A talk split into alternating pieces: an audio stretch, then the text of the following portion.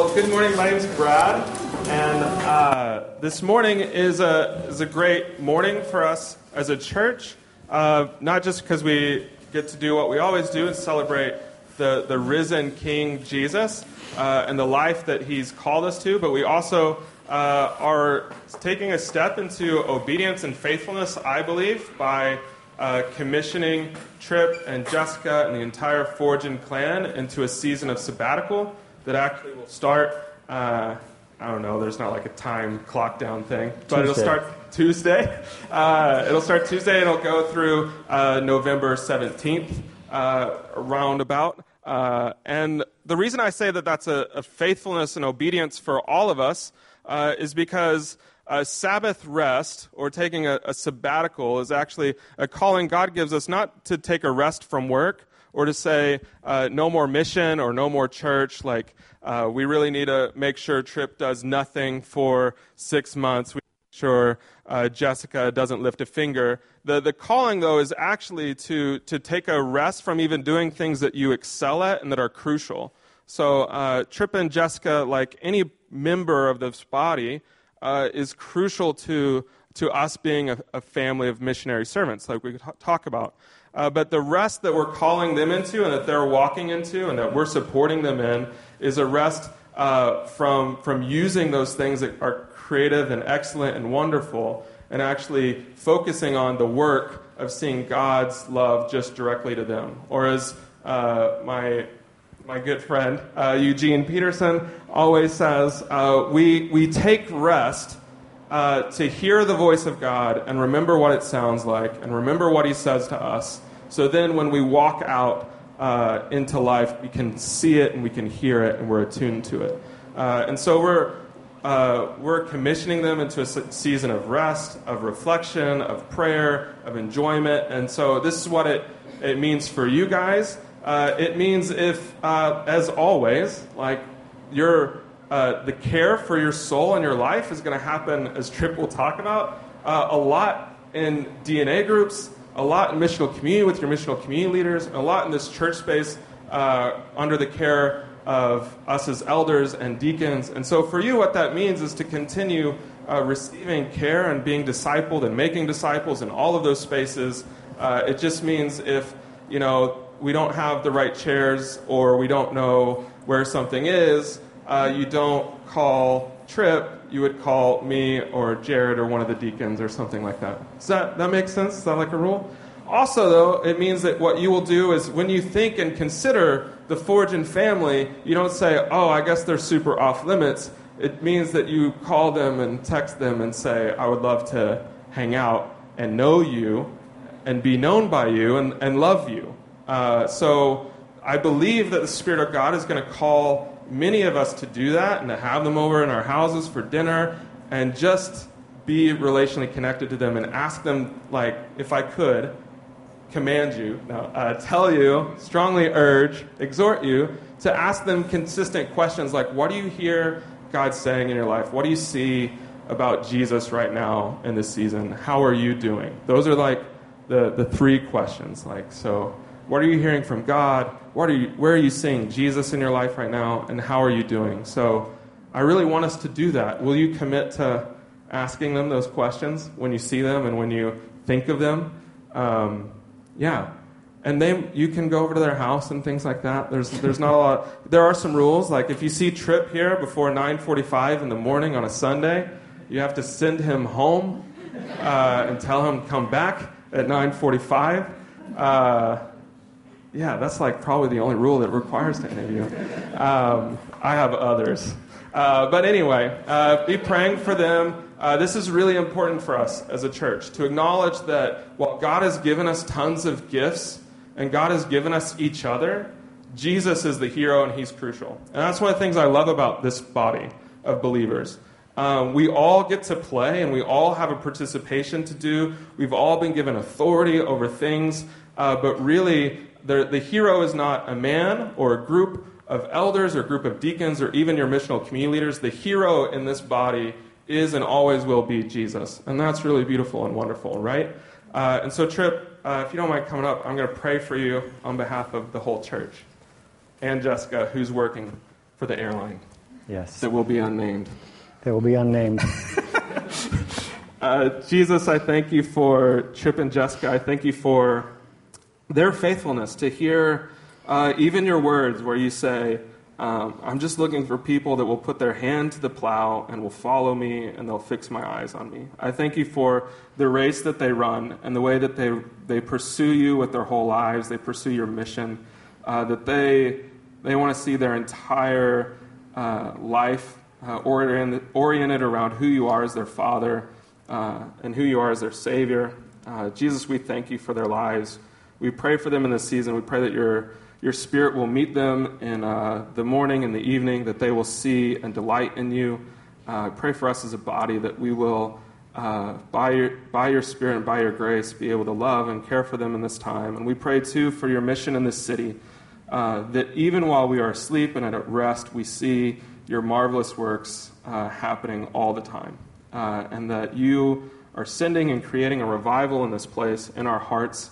Uh, we thank you, Jesus, for, for all that you are and all that you do, and we cannot wait, as we just sang, to sing for eternity of, of who you are and just to celebrate. There is the King uh, who saved the world and saved and restored everything. Jesus, we thank you. We pray for this time as we hear uh, from Trip that your Spirit will speak to us and convict us. It's your name we pray, Jesus. Amen. Amen. Well, good morning. Happy birthday, Emily, sitting in the front row. See what happens when you sit in the front row, you get called out. That's why everyone sits in the back. Um, well, good morning. We are going to continue in our series on what it means to live the life of a disciple um, who makes disciples of God, who uh, baptizes them in the name of the Father and the Son and the Holy Spirit, and not only does that, but also teaches them to obey what Jesus commanded. And we've been talking about that this summer, and so if you've missed that, I want to encourage you to go back and listen to those things because it really is the lifeblood of how we believe we're called uh, to live as the church. And today I want to talk about um, our life as the church. Our life as the church. And so as we look back over church history, if you look back over church history, and just specifically if we just go back one century, the 20th century, um, in places where Christianity has had um, the most growth, I think in one of those places is actually China. Um, and even though this was a, a, communist country at the beginning of the century um, that really instituted atheism and uh, prohibited citizens from, from belonging to a religion, uh, Christianity grew. And during uh, during the rulership of Mao Zedong, um, uh, religious movements were brutally oppressed, and many religious buildings were destroyed. And yet it grew. See, Christianity in China was very young in its roots in China, and the number of followers in China um, that began at the, the beginning of that century was very small. But at the end of the century, um, there's an estimate that probably this is probably a low estimate, but 80 billion, 80 million, not billion, 80 million people over 50 years came to, to know Jesus. Grew from pretty much nothing to 80 to 90 million people. Now, if you contrast that with Russia, who kind of went through the same communist takeover in 1917, um, the church in Russia had been established for quite a long time. There were church buildings in every town. Many people attended services on Sunday. Um, but when the Russian people went through the same type of persecution where, um, where atheism was taught from a young age and religious buildings were destroyed and, um, and people who confessed Jesus were killed, um, the Russian church did not grow like the Chinese church. And so as you think about that, you have to ask why. Why is that? And obviously, we know the Holy Spirit was moving in China, but I think it also has to do with our understanding or construct of what is the church. You see, in Russia, where the church was established for a longer period of time, um, very much like the church in our country and the church in Europe and the church in North America, um, the church had become a place or an event. And when that got oppressed and controlled by communist leaders, it became stagnant. However, in China, where the church flourished, it flourished not as a what, but as a who. People didn't quit going to church because they had no concept of going to church. They just kept on being the church. They had no concept of, of having to come to a gathering or go to a building to be the church. And so that church grew by leaps and bounds through people just living as the church in life with one another, inviting other people into that life so that they would see Jesus. As I think about this and as I think about our country and really the world, I think one of Satan's greatest lies that often maybe even gets overlooked is that Christianity and Jesus and the church is just a building or a service. You see, I think it would be hard to find a pastor or a theologian or even people within the church that would say, no, the church is a who, not a what. We don't disagree with that theologically. No one disagrees with that. But yet, the, the bridge from, from understanding that into practicing being the church has long been abandoned. And I want to say that gap grows wider every year. Often, what is communicated is that the church is a what? If you just look at, at signs or if you look at websites, you will see what is being communicated. It'll say, X church is where you belong. Or invite your friend to church. Or we will see you at church on Sunday. I was at, led a church in Philly and we went through this whole sign campaign. It was one of the banes of my existence there. Um, and they wanted to put this whole committee together, so we did. But, um, uh, you know, there was one guy that wanted to have like all the words that you continued to like change out on signs so you could put these little pithy sayings up. I was like, there's no way we're doing that. For one, like those sayings are terrible, but then someone has to come up with them every week. Um, anyway, where I'm going is um, you've ever seen that sign that says, you know, what's missing from church and has the U and the R missing out of there, right? Like, um, it's really stupid, but we've, we've reduced church to those things. I think even as we sing as kids, when I was a kid, I don't know if you guys know this song. Do you guys know the song we like made the little like church and this here's the church, here's the steeple, open the door, see no people, or you like you put your fingers in and you see the people, right? Like um, depends on what time you come. If it's ten, there's probably still like this, right? Um, just saying, we do start at ten, um, but got to get that in there before I leave. Um, but it's so crazy sad that this is really unknowingly what we're sinking into. Even this morning, I was sitting on the stage praying like I usually do beforehand, and Sam came up and he was talking to me, and he was like, he was like talking about how Sunday wasn't the seventh day of the week; it was actually the first day of the week. And he was singing a, he was telling me that there's this song that he hears being played that on the seventh day of the week we go to worship God. That's pretty sad. That that's the only day of the week that we go to worship. That's not anything to do with our parenting. Um, please don't hear that. But, but maybe it is. I don't know. No, no, I'm just kidding. Um, but, but that's the reality of what we continue to sing and teach in our churches. And in most of Europe and most of North America, not only has the church become a what, it's become a place or an event that has led to this culture that come see the master teach. Right? He will feed you, he will give you what you need. And it's led to this, to this idea of really just lazy Christians who either believe that they don't know anything, which probably isn't true, and so they don't share. Or maybe they really don't know anything because the only time they ever get fed is when they come on Sunday and hear someone talk to them. I would say not only is that like too much pressure on us people that talk, right? But it's reduced mission to listening to a pastor as the only evangelistic tool. Sundays then become some sacred cow, and discipleship is equated to just getting more information into people's heads, just hearing more teaching.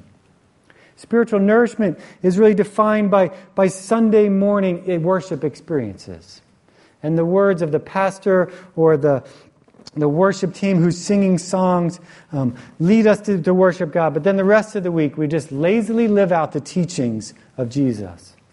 And at most of the time, we just starve ourselves from the Word of God.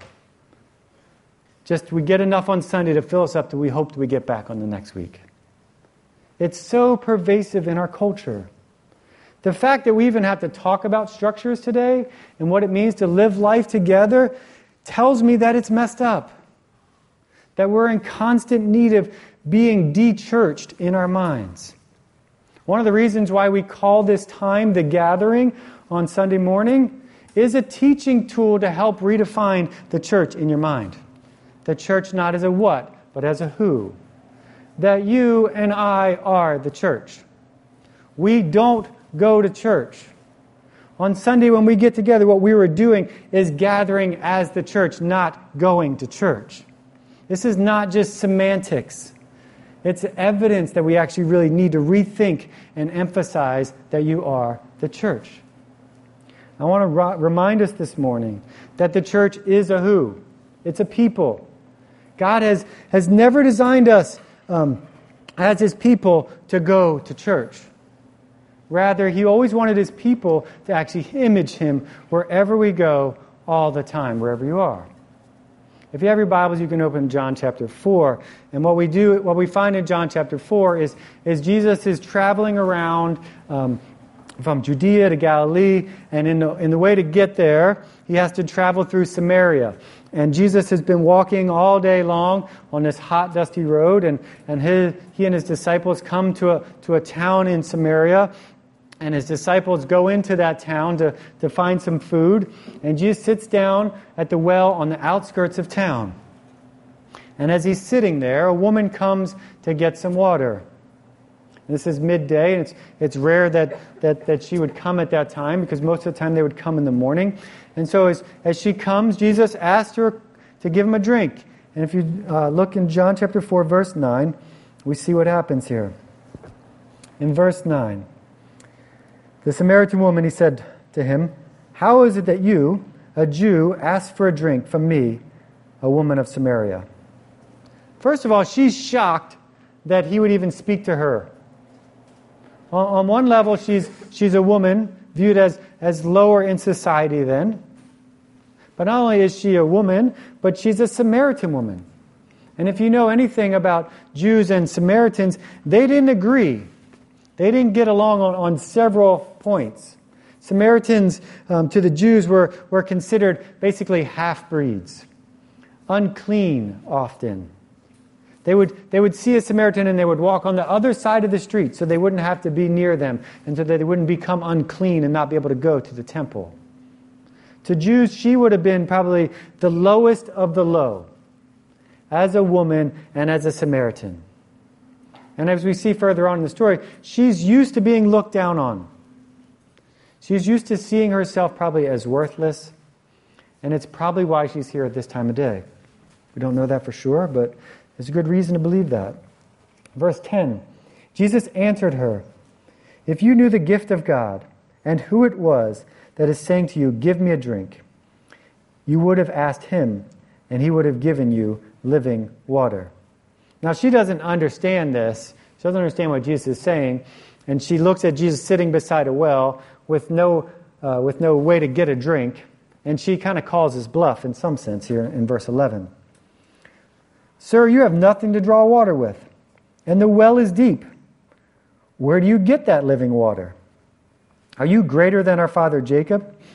He gave us the well and drank from it himself, as did his son and his livestock. Basically, she's like, Who do you think you are? She's probably thinking, Do you think you're greater than Jacob? If you were greater than Jacob, you certainly wouldn't be talking to me. You have no way to get water out. How is that even possible for you to give me anything? Verse 13, Jesus responds Jesus said to her, Everyone who drinks of this water will be thirsty again. But whoever drinks of the water that I will give him will never be thirsty again. The water that I will give him will become a spring of water welling up to eternal life. And the woman said to him, Sir, give me this water, so that I will not be thirsty or have to come here to draw water. So Jesus calls her bluff after she calls his bluff in some ways, right? And her reason or desire for drinking the water is really what he goes after. She was looking for a way to, to get out of work or, or basically maybe even getting out of a way to face ridicule, ridicule in society. But that's not what Jesus is offering. He pushes a little further. Verse 16, he says to her, Go, call your husband, and come here. And the woman answered him, I have no husband. Jesus said to her, You are writing in saying, I have no husband. For you have five husbands, and the one you have now is not your husband. What you have said is true. I can kind of just imagine this scene where she was kind of a little bit snarky about getting water, and now she's floored in disbelief that Jesus knows this much about her. And from what we see in her next response is she actually gets excited to, to find some knowledge out. That she was most likely not allowed to ever enter the Samaritan uh, temple, and she definitely was not allowed to go to the temple in Jerusalem, places of worship where, where God took place. And so she asked this question in verse 19. The woman said to him, Sir, I perceive that you are a prophet. Our fathers worshipped on this mountain. But you say that in Jerusalem is the place where people ought to worship. It's interesting that even back then, religion was established. Before religion, before Christianity even was established, that same lie was perpetrating the world. Worship with God was equated to a place Jerusalem, Samaria, some temple. See, Satan is not very inventive. He just continues to do the same thing over and over and over again, leading humans to the way that he knows humans' heart wants to run. Verse 21, Jesus responds to her. Jesus said to her, Woman, believe me, the hour is coming when neither on this mountain nor in Jerusalem will you worship the Father. You worship what you do not know. We worship what we know, for salvation is from the Jews. But the hour is coming and is here now when the true worshippers will worship the Father in spirit and in truth, for the Father is seeking such people to worship him. God is spirit, and those who worship him must worship in spirit and in truth. And the woman said to him, I know that the Messiah is coming. When he comes, he will tell us all things. And Jesus said to her, I who speak to you am he. You see, Jesus doesn't condemn her behavior here. He doesn't condemn her thoughts. He connects with her core beliefs. Jesus meets her, her in her thinking about worship and the church, which she never would have called a temple the church. But, but there's the same pattern. She asks him about Jerusalem. And he tells her that the, the place is not the point of worship, that worship actually occurs through the Spirit in the heart. You see, the good news of the gospel is that now, through the death and resurrection of Jesus, those that who believe in him actually become the temple of God, the place where God dwells. 2 Corinthians 6:16 says this, "For we are the temple of the living God. As God said, I will make my dwelling among them and walk among them, and I will he, I will be their God, and they will be my people." You see, the good news is that you and I have been redeemed, we've been restored, and so that now, all day long, we get to be a place of worship. That's really what it means to be the church. That you and I, those of us who have called on God, He has given us His Spirit, the Spirit of truth, so that we might lead others to worship Jesus. Not just on one day, but every day throughout the week. See, later on in the book of John, uh, Jesus tells us the same thing. He says in John 16, 13, When the Spirit of truth comes, he will guide you into all truth, for he will not speak on his own authority, but whatever he hears, he will speak. And he will declare to you the things that are to come. He will glorify me, for he will take what is mine and declare it to you. So, the purpose of the Spirit declaring the truths of God to you is not so that you and I can get fat on knowledge, but so that you and I can actually live the life that Jesus lived. And what did Jesus do? He went everywhere. That everything you and I do would be submitted to Him and in line with your identity that God has given you now in the Father. You see, as humans, as a human, Jesus lived a life completely in the identity of the Godhead. We've talked about identity a couple weeks ago, but as God's people, as the church, God has restored that identity to us. It's not just for a few people, who have come to Jesus, but it's for everyone. That everyone gets to be the church. And that's not just simply a pithy saying, but it's actually who you are. And as the church, I want to remind you that, that, you, that you actually understand that. Not just so that you have some correct information so that you know that, but because when you truly actually understand that, and when you truly live in that identity, your life of worship will look different than the worship of our culture. It will look different than the worship around us. And people around us who are worshiping everything else except for the one true God. See, as we think about being the church, surrounded by the lies that the church is actually a place rather than a, a people, and we think about calling people to be disciples of Jesus, we need to ask how are we going to live that out? How are we going to be the church? What are the vehicles that for us as a church, as the body of Christ, to live in our identity so that we would actually grow in our understanding of Jesus and we would disciple others in their understanding of Jesus and that we would teach them to obey all that He said? So I want to talk about um, um, three things that we believe as a church are our key structures. Um, we kind of got a, a, little preview this morning if you were here during the early announcements. Um, but there's three uh, structures that we believe are necessary for discipleship to actually happen. And each one of these is actually unique, and each one of them is equally important that you lean into and be a part of. That if, that if you're going to be able to live out this gospel life in the power of the Spirit as the church, we believe all three of these things are something that you need to engage in so that you would grow in the gospel and that you would make gospel centered disciples, and that the life of God that He's always wanted for you, you actually get to live out. So I want to talk about these three discipleship tools that we have as a church um, the gathering, our missional communities, and our DNA groups. I'm going to talk about each one of them specifically, and I'm going to spin out each one of them and just kind of quickly go through our Trinitarian understanding of who God is and, and how each one of these teaches us something about God.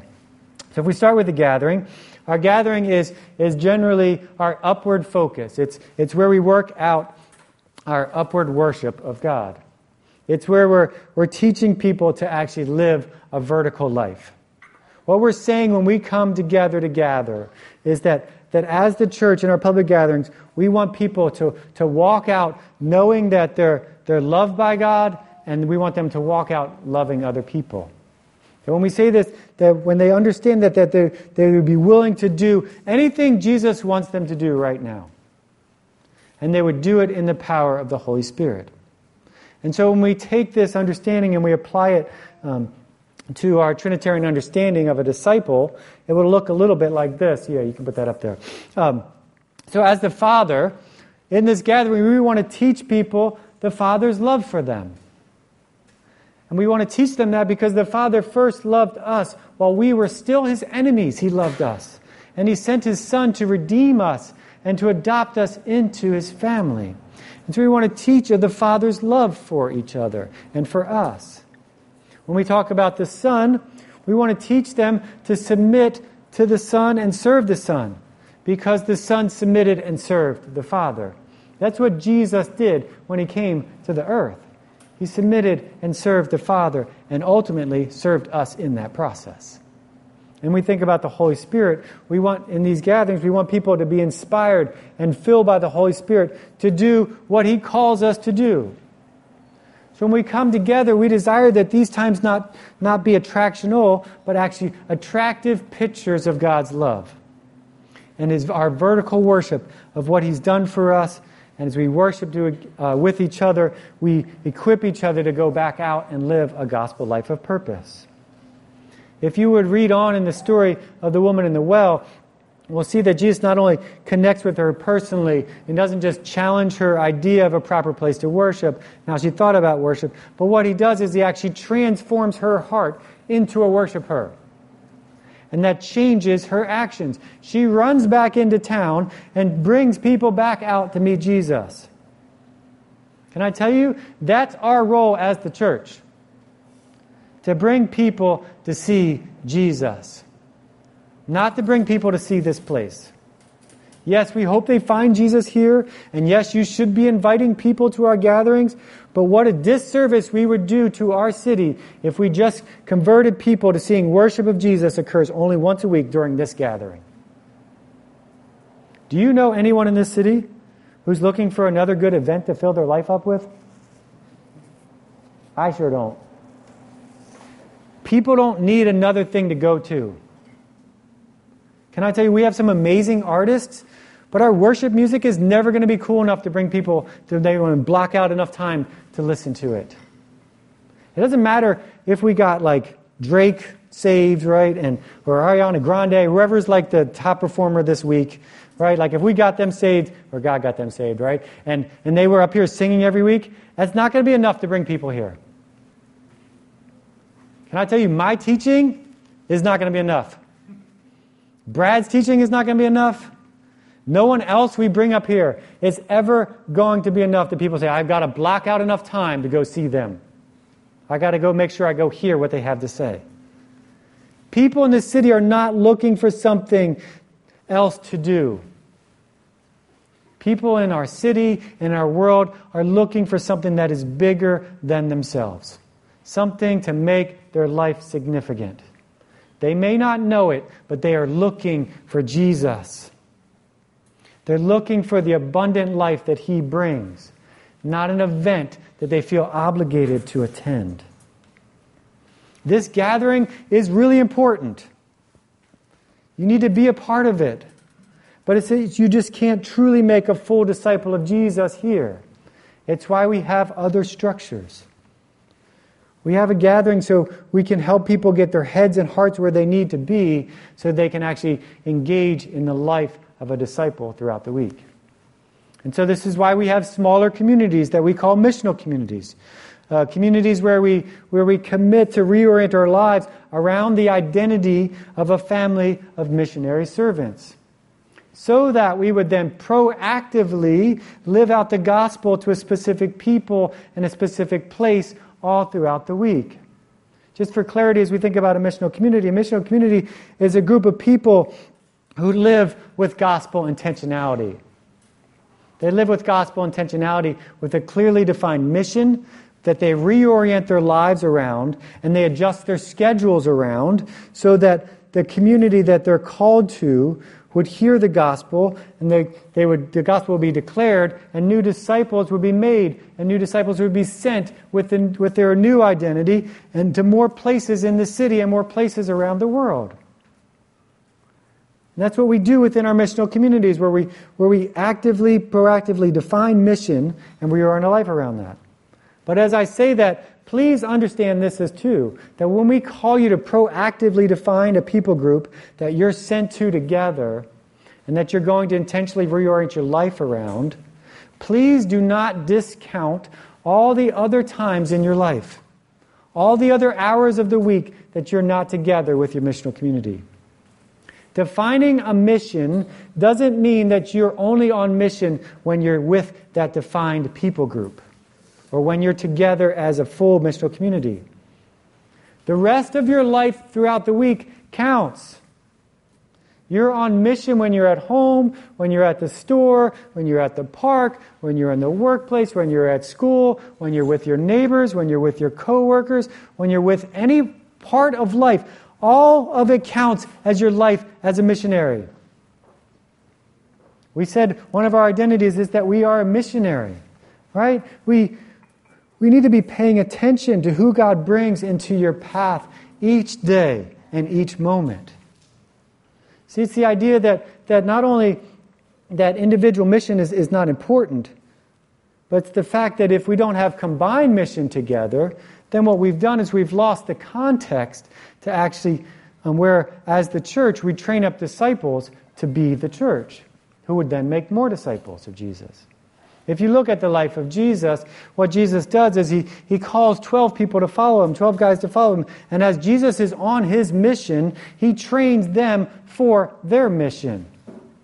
So the only way that we're going to effectively train people is that we would actually have a common mission. So at least there's some common activities where we can grow and we can train and we can pray and we can intentionally build for it and plan for it and build the life of community around it so that when the Spirit calls more people into a new mission field, to a new mission, they've been discipled in such a way that they know what it actually looks like to actually live as a, as a missionary. And they can train other people to do that as well because they've been discipled and actually how to truly worship God at all times of life. You see, that when we think about developing um, disciples within our missional community, we want to put it up to this triangle here, right? I got a little away from that. Um, but our general focus as a missional community is outward. And we think about the Trinity in light of the Father, God the Father, this is where we're doing the one another's. In the New Testament, Jesus gives us over 400 one another's. He says, love one another, pray for one another, bear one another's burdens, serve one another, etc., etc., etc. In, in the missional community, this is where we're practically going to work that out. We're going to practically work out Jesus' command to love one another. Primarily, though, by, by the means by which we show the world what God is like, and we give him tan- we give God tangible, we give others tangible proof of what God is like, God's power to save us, is through our love for one another. We talked about that last week as one of the circles, right? You see, although we want to, to love one another in this gathering, and we do some of that here, it's only truly going to get worked out in a life where we're continually dying to self, where we're continually offering forgiveness to other, where we're continually serving one another. So we need to be in community in order to do that. And then as, as sons, as a servant of the king, this is where we're saying we're going to serve the least of these. This is where, as a missional community, we're saying, what does it look like to put hands and feet to serving people that God has put around us? It's a horizontal thing where we're caring for the marginalized within our community. And as a Holy Spirit, when we think about a missional community, we're saying, Who do you want me to talk to about Jesus? That is one of the main reasons why the Holy Spirit has been given to us. Yes, the Holy Spirit reminds us of the truths of God, and the Holy Spirit seals us, but the Holy Spirit also sent us. He's the sent one who sends us to declare the good news that Jesus is available, that Jesus is actually truth and there is new life that he offers to everyone. And so in a missional community, we're thinking about how are we loving one another, how are we serving the least of these, and how are we witnessing about Jesus in the context that he sent us to. So we have this upward, we have this outward, but we also need an inward. That's why we have our DNA groups. The third part of this is our DNA groups. Our DNA groups are where two to three people, um, sometimes four, of the same sex uh, meet together to, to discover and to nurture and for action. It's a, it's a place where, where we look at God's Word together, we discover who He is, who we are, where we nurture one another's hearts, and we call each other back to live a life that's in line with, with imaging God. See, our, our DNA groups is, is this inward focus. It's where we're saying we want to develop the inner person through our Trinitarian understanding. It's where we intentionally go after heart issues. So when we're thinking about this in a DNA group as the, as the Father, we're asking a person, do they hear the Father say, I love you? Are they communing with God as a Father? Are we helping them to discern the Father's voice as the Spirit pours His love into us? Still love under the theme of Father, but now it's, do you know the Father loves you? Do I hear the Father saying, He loves me? Am I aware that the Spirit is telling me that? Because really, the reality is, if that is not there, we're not going to have disciples who make other disciples. If we, if we as disciples don't know the love of the Father, how can we even give each other confidence that they're actually followers of Jesus in the first place? That's what Romans 8 is really all about. So we have to make sure that people hear the love of the Father being poured into their hearts. As a son, we want to say, as servants of the King, this is where we're saying there should be regular repentance and faith, which will equate with obedience in your life. So we want to regularly remind each other what Jesus told us to do. We want to ask questions of each other. Are you being faithful to what Jesus calls you to do? If not, do you understand that when you're not doing those things, that that's unbelief, that that's false worship? And we want to lead people to repentance and faith so that they would actually obey and actually live out the life of a disciple. As the Holy Spirit, we want to think about is the Holy Spirit telling you the Father's love? Is He telling you what Jesus wants? Is the Holy Spirit assuring you of your faith? Is He reminding you of the things that are true about you? In a DNA group is where we want to learn how to listen to the Holy Spirit, how we walk in the Holy Spirit, how we respond to the Holy Spirit. See, the DNA group is, is an inward part of how a disciple looks. And really, it's, it's one of the, the, the biggest tools we have here to help our hearts not forget the gospel, to be reminded of our hearts that, that we are greatly loved, that God's love has been lavished on you and on me. You see, I, I think it's a lot easier um, to live out the gospel, um, at least for a little bit of time in the eyes of others. Um,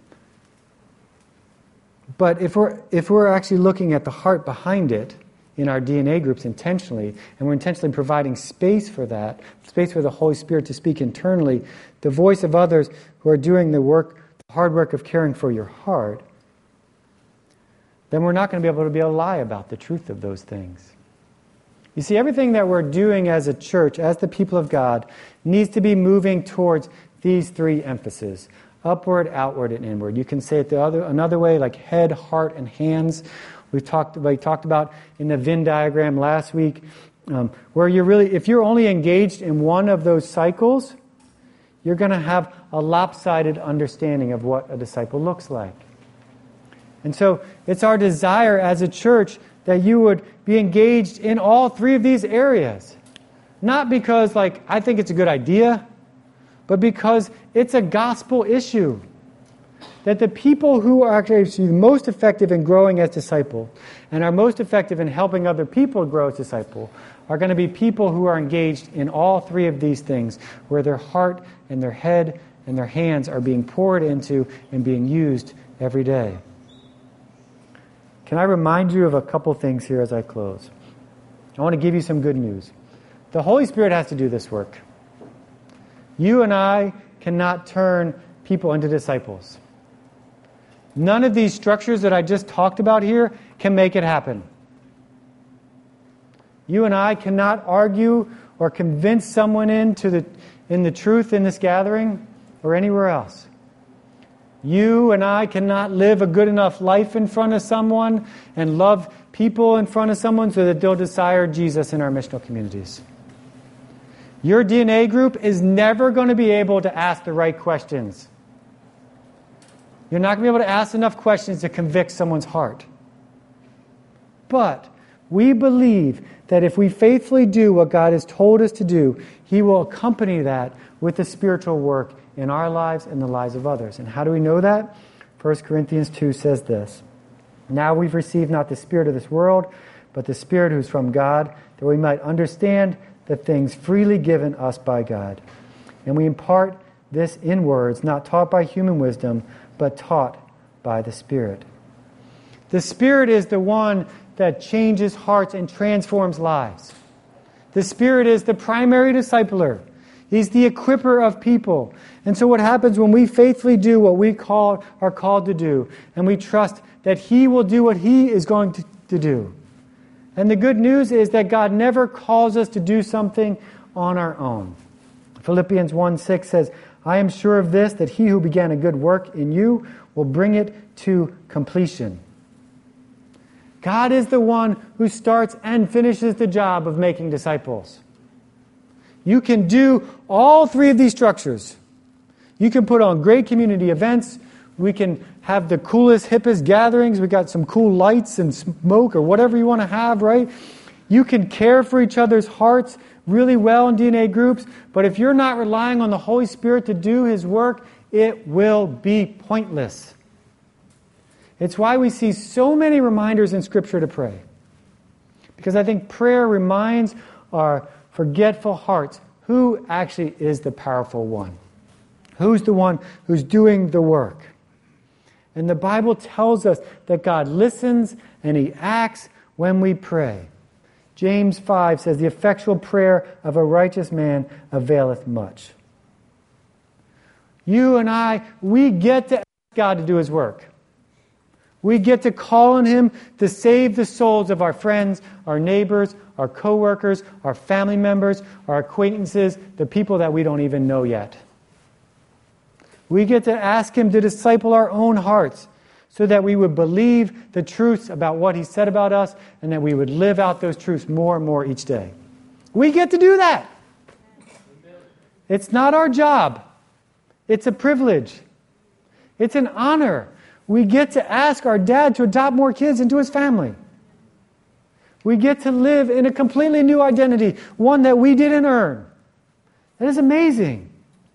And I want to call us to those things not because it's a new law, but because of the gospel. Because of the great gift that you and I have been given to steward. That we would live out a new way in every day, discipling others in the truths of God, to save them so that they too would live in His identity. And that we would be a people, and that we would actually be the church we wouldn't just show up for some of these things. You wouldn't just show up for a gathering or show up to your DNA group or show up to a missional community, but that you would actively walk into those things as the church and that you would walk every day, wherever you are, as the church, imaging God to a broken world that is looking for something and they don't know it, but they're looking for Jesus. They're not looking for you. They're not looking for me. They're not looking for a missional community. They're looking for Jesus. And that's what we get to show them, that's what we get to reveal to them, and that's what we get to disciple one another in, in these structures, so that we would see that more and more and more each day. Father, we love you. Father, we are so thankful that you go before us, and that you go after us, and that you go with us. Father, I pray that we would be a people that truly desire to be in relationship with you that the love that you pour into our hearts would be poured into others. Father, that, that we would walk in these ways of discipling one another and discipling people around us so that they would see you. Father, we thank you that we get to live this life in this city. Thank you that it wasn't by accident that you placed us here. It wasn't by our own intention that we came to this city, but that you, before the beginning of time, planned that we would be here so that you could be seen. Father, I pray that you would make us reflective, amazing, dynamic pictures of who you are. People who truly walk in your love, who speak the truth, and who live it out in the everyday. Father, I thank you that we get to be the church and that we get to be the church together. So, Father, I pray that you would remind us through your Spirit and that you would continue to disciple us. I pray these things in Jesus' name. Amen. Excellent. Well, Trip, thank you so much for bringing the word to us this morning. And so now what we're going